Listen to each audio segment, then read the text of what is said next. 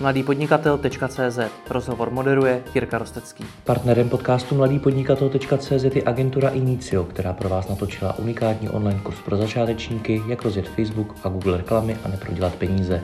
Stačí zadat do vyhledávače Inicio Akademie a začít studovat. Dobrý den, tady Jirka Rostecký, vítejte u dalšího rozhovoru. V Česku i ve světě kulminuje epidemie koronaviru. Naše země je v karanténě a celá situace má samozřejmě nepříjemný dopad i na malé firmy a živnostníky. Ke mně se teď eh, připojila takhle na dálku Margareta Křížová, mentorka začínajících podnikatelů. Margareto, dobrý den, rád vás vidím. Zdravím vás, nápodobně, taky vás ráda vidím. Jak se vám daří? No asi tak jako všem, takový jako pocit nejistoty z toho, že jsme tohle ještě nikdo nikdy nezažil, ale na druhou stranu zatím jako skalní optimista e, se prostě snažím dělat věci, e, jednak ty, na které jsem samozřejmě neměla čas, ale jednak si snažím dělat taky radost. Takže třeba čtu dobrou knížku a jdu se třeba projít. I to je potřeba. Dopadla celá ta situace nějak na vaše podnikání? No jasně. Já si myslím, že každýho z nás se to dotkne. Eh, já mám vlastně kus svého podnikání v cestovním ruchu, eh, kus svého podnikání mám v konzultacích a kus svého podnikání mám v prodeji firem. A samozřejmě všechny tyhle tři eh, obory se zpomalily. Ale na druhou stranu já prostě věřím tomu, že se to dostane zase zpátky, nechci říkat do normálu, ale život prostě jde dál. Takže nejste zastáncem toho názoru, že se řídíme teď do nějaký velký finanční krize, že to bude prostě problém? Víte co, jak říkám, nikdo z nás jsme to nezažili ještě, takže opravdu si netroufám předpovídat, co to bude nebo nebude. To, že se e, biznis zpomalí, to si myslím, že je nevyhnutelný, ale na druhou stranu možná, že to přinese zase jiný příležitosti. Zatím uvidíme. Hmm. Já věřím, že vy jste v kontaktu s mnoha podnikateli, eh, jak z malých firm, tak i z větších, tak ale třeba i se živnostníky, eh, třeba i v rámci vašich klientů. Jak to zatím dopadá na ně? Co u nich vidíte? No, na řadu e, živnostníků to samozřejmě dopadá hodně, e, zvlášť těch, kteří třeba teprve začínají a neměli možnost si vytvořit nějaký velký finanční rezervy, tak samozřejmě je takový jako strach a nejistota e, záleží na tom, jak je kdo psychicky odolný, ale prostě to slyším, vidím a nakonec zažívám sama na sobě taky. E, takže cítím takové jako, jako nejistotu a obavy. Co s tím dělat? Dá se, existuje nějaká rada, pro, zejména pro ty začínající podnikatele, o kterých mluvíte? No, eh, jako ono těch eh, věcí, co dělat za stolik eh, není možná praktických, je projít svoje náklady a výdaje a podívat se, jestli opravdu všechno, obzvlášť těch výdajů, je eh, potřebný v tuhle chvíli. Takže to bych řekla, že to je takový jako první drastický úkon, který člověk může udělat. Prostě věci, eh, věci z banky, výpis, který, výpis plateb, který jste udělali za poslední třeba tři, čtyři měsíce a projít to, co není nutné. Já třeba jsem v jednom ze svých videí říkala, že jsou to apky, aplikace člověk nazbíral za poslední léta jako spoustu aplikací, které mu přijdou strašně cool a najednou, když se podíváte na výpis banky, tak zjistíte, že vám odcházejí prostě částky, které se zdají drobný, ale které se nasčítají.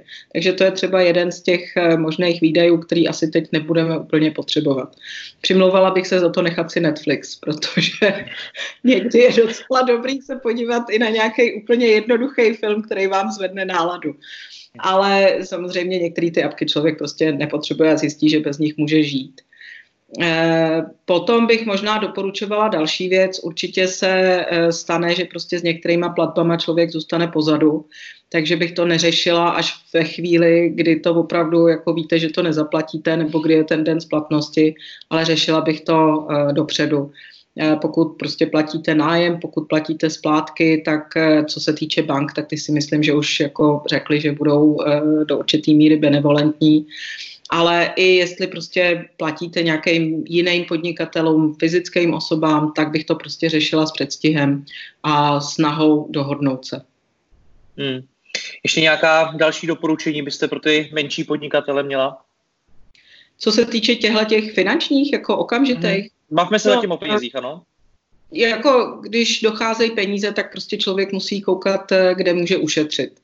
Eh, určitě bych doporučila se podívat i na, teď se všude říká, máme čas, vzdělávejme se, tak je spousta různých webů, aplikací, které jsou zadarmo a které jsou opravdu hodně kvalitní. Já jsem nedávno mluvila o Skillshare, dneska mi Katka Tigl psala Audible, kdo vládnete anglicky, ale e, jsou prostě různé možnosti, jak se opravdu zadarmo e, v současné chvíli dostat k velmi ceným informacím, které jinak zadarmo nejsou. Takže e, v rámci toho šetření prostě není, není nutný vydávat peníze za drahý zdroje informací, když se teď nabízí to zadarmo kde ty peníze naopak získat. Já jsem v kontaktu s mnoha firmami, kterým peníze dochází a potřebují je. Tak co, co jim poradit? No, eh, já si myslím, že je důležitý se podívat nebo vžít do situace těch zákazníků, který zrovna ten váš biznis má a e, podívat se, co ty lidi vlastně potřebují nebo budou potřebovat v rámci té situace, která nastala.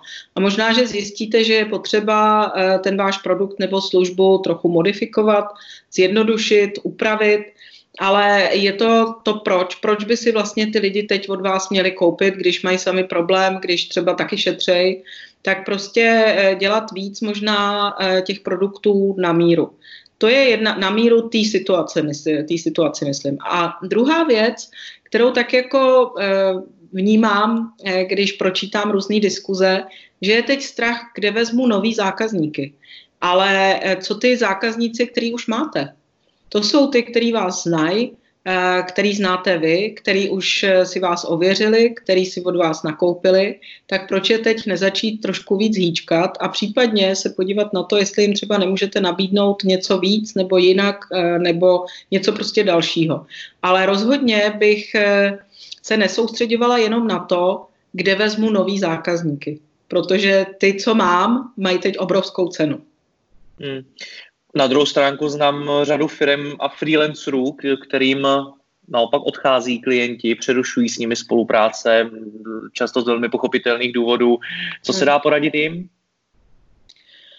No, tak samozřejmě zůstat v kontaktu s těma zákazníkama, ale úplně upřímně prostě pokud někdo odchází, protože sám ztratil zákazníky nebo práci, tak eh, to těžko tomu zabránit. Takže jako nebudu tady předstírat, že mám jako eh, kouzelný proutek, kterým vymyslím a vysypu z rukávu nějakou radu, jak zabránit odchodu zákazníků, který to prostě dělají z existenčních důvodů. Eh, to je bohužel teď asi problém, který budeme v nějaký míře řešit všichni.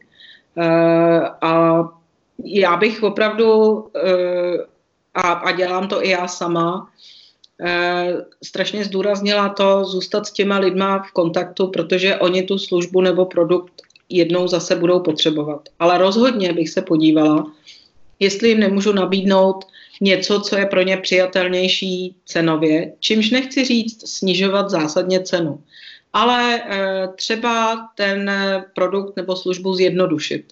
Jo, ale jestliže děláte konzultace Eh, tak já nevím, jestli nabídnout místo hodiny půl hodinu nebo snížit přechodně eh, cenu, těžko říct, ale eh, jako prostě faktem je, že v nějakou dobu nebo nějakou dobu budeme mít s tímhle všichni potíž, protože prostě o nějaký biznis určitě přijdeme.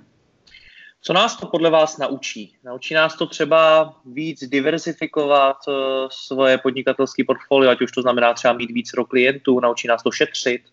Co nás to naučí? No, myslím si, že nás to možná naučí uh, jako zodpovědně šetřit na těch správných místech. Uh, myslím si, že nás to možná naučí i být trošku ostražitý, co se týče předpokladů toho, jak se ten biznis bude vyvíjet. Eh, protože samozřejmě jsou třeba obzvlášť některé startupy, ať už technologický nebo třeba v cestovním ruchu, který se prostě vezli na takový obrovský vlně, že takhle to půjde pořád dál a pořád nahoru.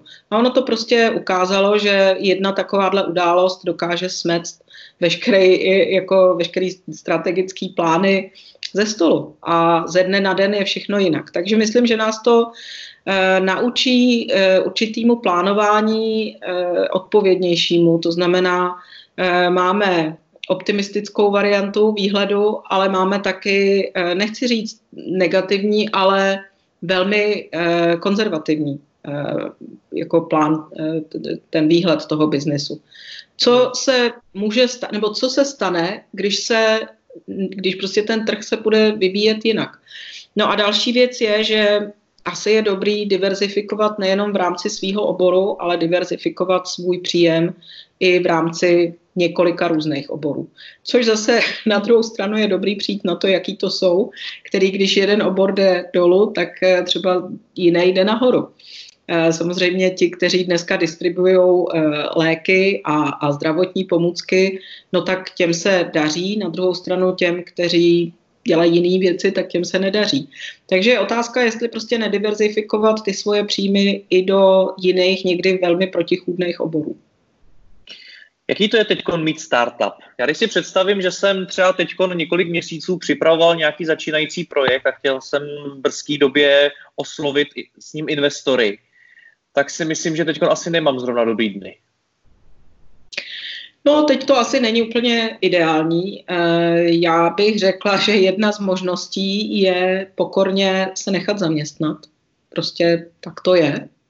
Eh, pokud jste opravdu úplně na začátku, tak prostě zmobilizovat eh, to, co umím, to, co vím, komu můžu být prospěšný a prostě pokusit se jít do práce.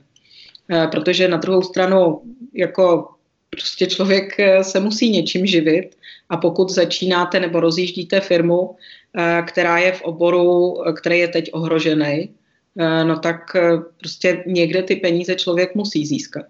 Takže tohle je jedna z možností. Možná, že to je i o tom, že tu práci budu hledat prostě takovou, jako že si řeknu, tak teď prostě pícha a ego stranou a prostě potřebuju práci. Eh, já si myslím, že nás to naučí trošku takový pokoře. Eh, možná i ty startupisty, který, jak je u mě známo, eh, já mám ráda ty, ty který něco hmatatelně vyrábějí a ty, kteří dělají jenom ty technologie, který já, v kterých nejsem úplně silná a, a někdy mám pocit, že je tam trošku taková jako malinko nadutost, no tak možná, že tady ta pokora přijde. Prostě myslím si, že jako část lidí půjde do práce. To jsme už tak daleko, protože eh, v podstatě z toho, co teď říkáte, vyplývá doporučení pro začínající firmy, aby se jejich zakladatelé šli zaměstnat. Jsme už tak daleko? Je už to tak špatný? Ta Já situace? nevím, jestli, jestli jsme tak daleko a nikdo z nás to neví. Nikdo z nás neví, jak dlouho tahle situace bude trvat a hlavně nikdo z nás neví, jak dlouho ten dopad budeme cítit. Ale eh, já dokonce lidem, kteří chtějí začínat podnikání, říkám, nedejte na ty rady, že prostě musíte praštit s prací a hned začít podnikat a, a věřit, že jako ten příjem přijde okamžitě. Eh, myslím si, že je to i způsob eh, pracovat, chodit do práce a přitom zkusit rozjet svoje podnikání. A možná, že se vracíme spíš k tomuhle modelu, že lidi prostě budou chodit do práce a přitom budou vymýšlet nějaké věci. Eh, samozřejmě jsou biznesy, který to, u kterých to není možný a vím, že velký hvězdní investoři, kteří jsou na českém trhu, říkají, musíte se tomu věnovat stoprocentně, eh, musíte prostě eh, nedělat nic jiného, než rozjíždět ten svůj startup, než do vás my investujeme, ale než někdo investuje, tak musíte jet z vlastních úspor a z vlastních zásob. A když ty úspory nemáte, no tak musíte hledat cestu, kde ty peníze vzít. A myslím si, že tohle je prostě jeden způsob. Je radikální, já to uznávám, ale je proveditelný. Vy jste na začátku zmiňovala, že ta krize může přinést i příležitosti. Tak jak ty příležitosti teď hledat? No, eh, já znova se vracím k těm stávajícím zákazníkům a eh, i k těm potenciálním. Eh, opravdu se jim takzvaně podívat do hlavy a vžít se do situace, v které jsou a podívat se, co potřebují a za co by teoreticky byli ochotní utratit peníze. Eh, je to i příležitost eh, vlastně k tomu naučit se psát tak, aby tomu ty lidi rozuměli, co jim vlastně nabízím. Protože vemte si, kolikrát člověk eh, poslouchá někoho, kdo něco nabízí a vlastně vůbec netušíte. Takže velmi jednoduše, jasně a srozumitelně říct těm lidem, tohle teď nabízím, protože si myslím, že to potřebujete. Eh, prostě ten svůj produkt nebo službu upravit, eh, zjednodušit. zjednodušit způsob, jakým si lidi můžou od vás koupit. Mnohokrát člověk přijde na web, rád by si tam i něco nakoupil a objednal, ale nemůže přijít na to, jak. Takže zkuste se podívat na svoje weby, na svoje e-shopy a případně se poraďte se svým kamarádem nebo e, babičkou a řekněte jí, která ovládá počítač a řekněte, babi, objednej si u mě. A uvidíte, co se bude dít. Možná, že zjistíte, že to fakt není tak jednoduchý. Co si myslíte o firmě, která se teď kymácí na hraně své existence? Já když se občas podívám do některých diskuzí na internetu, tak tam lidé umí být často velmi nekompromisní a říkají, že pokud už firma po těch pár dnech karantény, my ten rozhovor natáčíme 18. března, tak eh, pokud už po těch pár dnech karantény a tyhle krize je už na tom takhle špatně, tak si ta firma ani nezaslouží existovat. Co si o tom myslíte vy? No, já jako trošku tyhle ty brutální odsudky e, beru s rezervou. Na druhou stranu záleží na tom, v jakém oboru ta firma pracuje. Jestli ta firma e, pracuje e, v oboru konferencí a eventů, tak a, a v podstatě jí spadne během pár dnů 90% biznisu, tak si dovedu představit, že je ve velkých problémech. Záleží na tom, jako předpokládám, že když Kodovka přeruší výrobu, takže to asi nebude pro ní likvidační. Prostě je to, eh, je to případ od případu. Určitě eh, ta krize odhalí i firmy, které prostě nebyly dobře řízený, ale já v tuhle chvíli neumím říct, jestli někdo, protože se prostě hroutí mu biznis, jestli to je tím, že špatně řídil firmu, anebo protože prostě bez Už vám to tam padá. Spadnul telefon, ale dobrý. Padá ekonomika a vám, vám telefon. A mám a mě telefon. Já si myslím, že to je fakt případ od případu. Neumím na tohle odpovědět a, a rozhodně bych nikoho takhle šmahem asi neodsuzoval. Hmm. Říkáte, že to může odhalit firmy, které uh, třeba byly špatně řízené. Jak by se teď měli chovat ti lidé, kteří je řídí? Ať už jsou to ti podnikatelé, manažeři, prostě šéfové těch firm. Co by teď měli dělat? Eh, víte, já si myslím, že teď je velmi důležitá flexibilita. A tady bych řekla, zase zpátky se vrátila k těm malým firmám a živnostníkům, protože tady jsou v obrovské výhodě. Oni můžou flexibilně reagovat na to, co se děje na trhu, nemusí chodit eh, žádat board, eh, představenstvo nebo případně nějaký výkonný výbor, eh, aby mohli něco změnit, aby mohli třeba některý produkt zrušit a naopak na nějaký nový produkt nebo službu zavést. Takže tohle, ta, ta flexibilita, je prostě e, velká výhoda a lidi by si to měli uvědomit, protože ve velké firmě e, otočit tím kormidlem může trvat několik měsíců, který můžou být likvidační. Takže bych řekla, e, že rozhodně to budou úspory, ale asi bych řekla, že úspory ne na těch, na, jako na všech úrovních, prostě úspory, které e, opravdu v tuhle chvíli neohrozejí i určitou, e, nevím, jak to říct, určitýho jako podnikatelského ducha v rámci té firmy. E, jako budou muset lidi přistoupit na to, že některé výhody, které měli do té doby zaměstnanecký, možná nebudou na nějakou přechodnou dobu, ale nedá se nic dělat. E, na druhou stranu si myslím, že je možná docela dobrý zavést e, určitou míru intrapreneurshipu, toho podnikatelství v rámci firm, což musí být velmi dobře komunikováno, aby lidi věděli, kde jsou nějaké limity, jaký čas eh, v rámci své práce můžou tomu podnikatelství vnitropodnikovému věnovat.